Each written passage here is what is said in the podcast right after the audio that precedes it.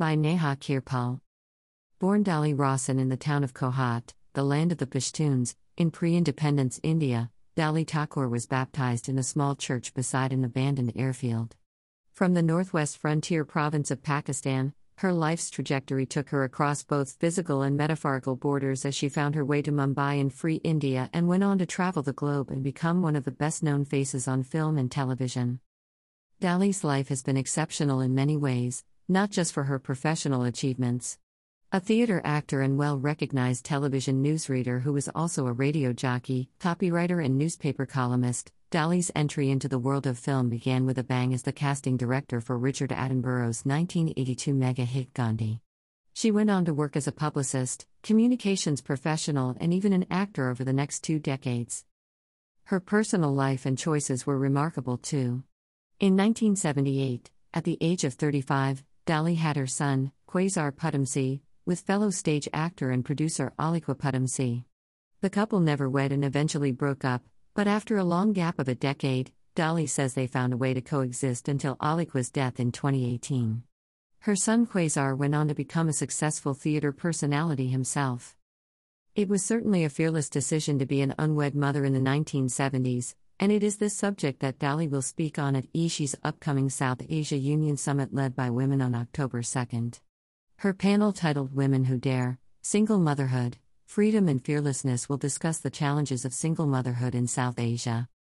Having just recently released her memoir Regrets, None, HarperCollins, 599 rupees, Dolly, who is also a staunch social activist, spoke to us about how she kept herself busy during the pandemic, the experience of acting in her first digital play, and the culture of silence for women in the entertainment industry.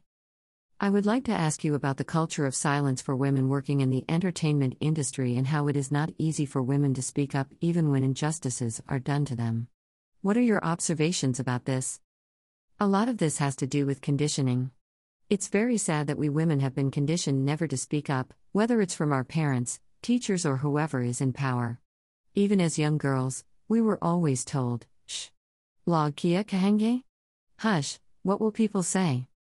That conditioning of silence over generations has passed on and continues even today, even though women are now going out, working and independent. I'm happy to see that the world is changing, as women now speak up a little more. But there is a great change that has to still take place. The hashtag MeToo movement was a terrific start. It hasn't quite achieved and acquired everything that it should, but it has been a very good beginning. I hope that it continues to give women the opportunity to speak up and not be quiet about anything. All of us are ambitious and want to get ahead, and society has to accept the fact that we women are independent and have a voice of our own and can do it on our own. A lot of women in the film, media, and entertainment industries complain that women are women's worst enemies. Why do you think their experience has been like this, and what has been your experience in this regard? I have never had that problem of other women being jealous or putting you down. I have had great supporters amongst women. I come from a very hardworking, humble background, and my examples have been my grandmother and aunt. I think women are women's best supporters. The old thinking has changed. I'm so glad to see that the urban new woman come this far, and the rural woman is much stronger than us. I know that finance plays a very big part in the decisions that women make. The opportunity of working, contributing to the economy and to household expenses has given them a voice. We have a long way to go yet, and a lot of that depends on your courage and guts. Do you feel we have enough women in leadership positions in the media and entertainment industries, and has it helped in creating a more inclusive environment for women working at the lower rungs of organizations? Most TV newscasters in journalism are women. Look at the number of women film directors who have been successful recently.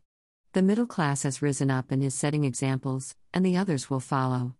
The awareness of women in the lower class has increased considerably, and they have been able to educate their children. What are the differences you have noted working with international versus Indian teams when it comes to gender equality on the sets? I've only worked on one or two international films, and there was no gender discrimination at all over there.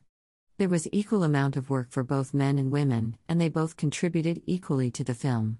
Today, when you go to a film set, there are any number of women working there, camerapersons, costume and set decorators, hairdressers, and so on. It's a good sign. You began writing your memoir in 1982. What took it four decades to release? It was pure lethargy on my part. I started writing at the time when there was an emotional upsurge in my life. But with work and the pressures of trying to make ends meet, leading a life of my own, paying my own bills, I didn't find time to write, so I gave it up. Then, I went back to it 10 or 12 years later and kept making excuses. The passion for writing and sharing had diminished a little, and work took over. Now that I've almost lived my life, I'm 78 now, I suddenly found that I had so much to say and share the kind of assignments I did and the kind of people I met.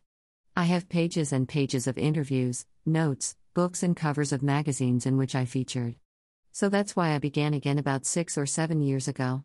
My son asked me to finalize all that, but I didn't know where to start and end. So, Erkul Lahiri, an intelligent writer whom I've known in theater for 20 years, and has directed me in a play, helped me. He went through my papers painstakingly, and helped put this book together. How did the pandemic affect you personally? I haven't had a day of boredom during the pandemic. I had interesting things coming my way all through. The first thing I did was judge an all India fashion pageant for people between 65 and 90 years of age. Those people wore their own clothes and sent videos of theirs from across the country. That gave me a big boost. Then, I interviewed a veteran actor for the Chhatrapati Shivaji Maharaj Museum on his theatre and the work he has done. I'm also on a lot of screening and advisory committees, such as the Kashish, the National Sponsorship Council, Alert India, and Laadli Awards. So, I have Zoom meetings every single day. Work has been going on. Having been associated with theater for so many years, what was it like acting in your first Zoom slash digital play Turning Point written by Meher Pestonji recently? I love the script, and I have previously directed Meher Pestonji's play Feeding Crows about four or five years ago. Sumit Roy, a director with Red Curtain in Kolkata, was directing the play. My stage manager was in Chennai, my actor was in Bengaluru, and I did it sitting in Mumbai. My home was the background for the entire play. I'm a complete tech dumbo, and this experience taught me so much about sound, light, and everything else. You will turn 80 soon. What are your plans and goals for the coming years? I don't even think about it. Hopefully, I will continue with the same kind of energy and support I have in my theater and social work activities.